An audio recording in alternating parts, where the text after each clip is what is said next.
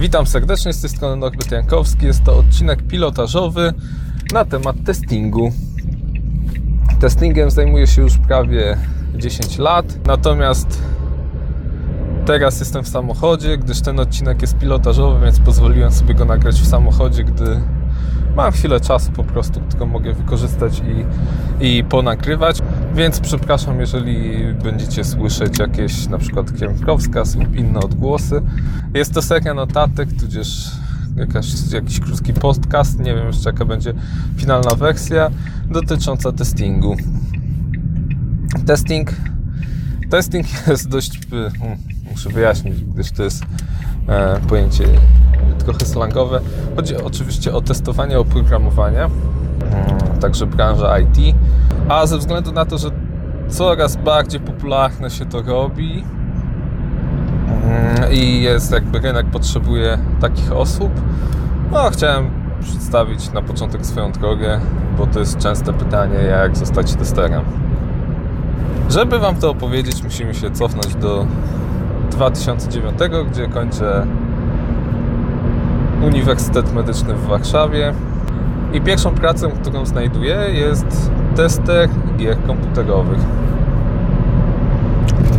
E, ogłoszenie było e, w gazecie wyborczej. Śmieję się dlatego, że widząc to ogłoszenie w gazecie wyborczej, pomyślałem, że jest duże zapotrzebowanie, że ktoś nie w internecie to umieścił, gdzie pewnie, nie wiem, nigdy nie umieszczałem oczywiście takiego ogłoszenia, ale mi się wydaje, że są jednak ceny niższe niż w e, czasopiśmie drukowanym. E, także tam właśnie pojawiło się ogłoszenie, że jest nabór na testera gier komputerowych. Oczywiście odpowiedziałem na to ogłoszenie, e, poszedłem na rozmowę, tam był krótki test, trzeba było znaleźć błędy ortograficzne w języku polskim oraz e, błędy, które widzę w instrukcji obsługi do gry komputerowej oraz była przedstawiona mała scenka sytuacyjna i trzeba było opisać na czym polega błąd i opisać to w sposób taki, który Tobie odpowiada. Więc kompletnie nie wiedziałem jak do tego podejść, nie miałem zielonego pojęcia o testowaniu oprogramowania, w tym wypadku gier komputerowych, bo to też jest oprogramowanie. Hmm, opisałem najlepiej jak potrafiłem. Oczywiście pracę dostałem. No i tak się przygoda zaczęła z krótkimi dwiema przerwami, ale tak już prawie 10 lat.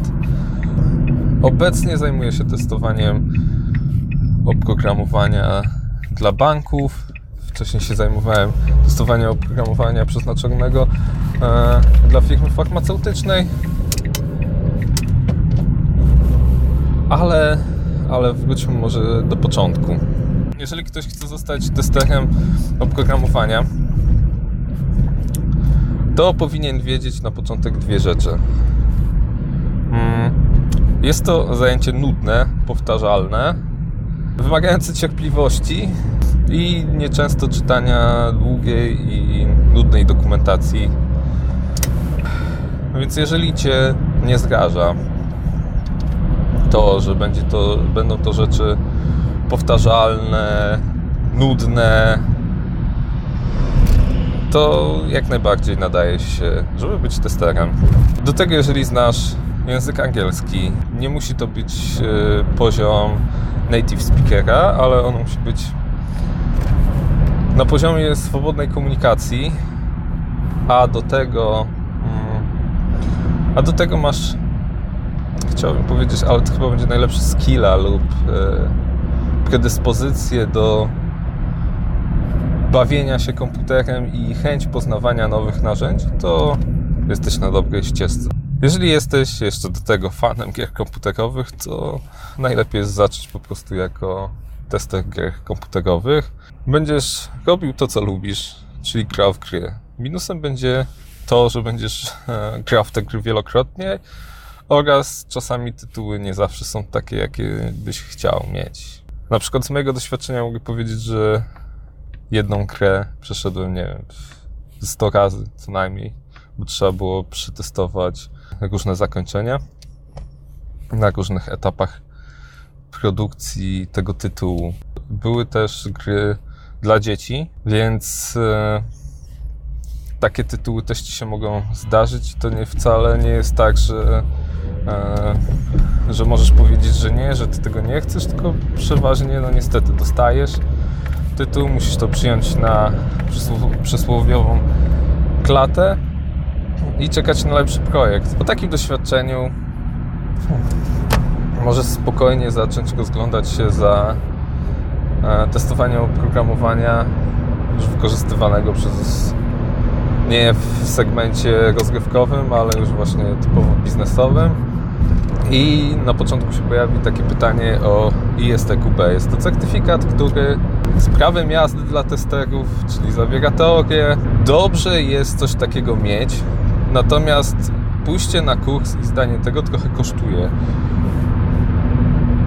Wiele firm, gdy staniemy się już na pozycję testera, oferuje przeważnie szkolenia dla osób, więc jeżeli nie macie nadmiaru gotówki, to najpierw poszukajcie pracy związanej z e, testingiem i przeważnie jest w pakiecie jakby zdobycie tego certyfikatu. On jest ważny, natomiast bez niego też możecie swoją pracę wykonać. Później zdobywacie doświadczenia, pojawiają się różne możliwości na temat tego, co będziecie testować i jak będziecie testować. Jeżeli chodzi o gry komputerowe, to przeważnie jest to testowanie manualne, czyli musicie coś sami zrobić.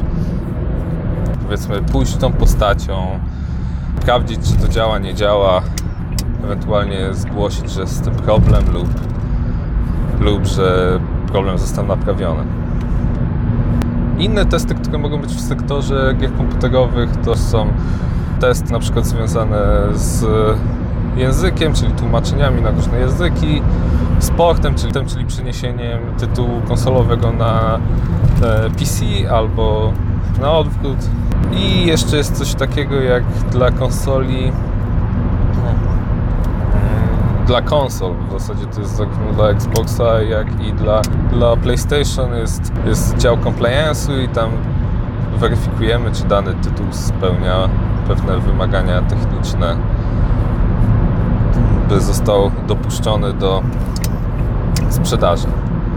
Natomiast jeżeli przyjdziemy już na testowanie oprogramowania, tam jest bardzo dużo rodzajów testów odbywa się w zależności od Twojego zaawansowania, tego co, co Ci się podoba, czego będziesz chciał się nauczyć, czego nie będziesz się chciał nauczyć.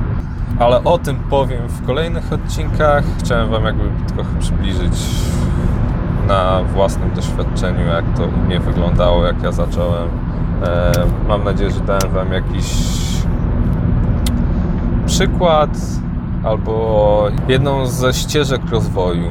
Jeżeli Wam się spodobało, to będzie kolejny odcinek.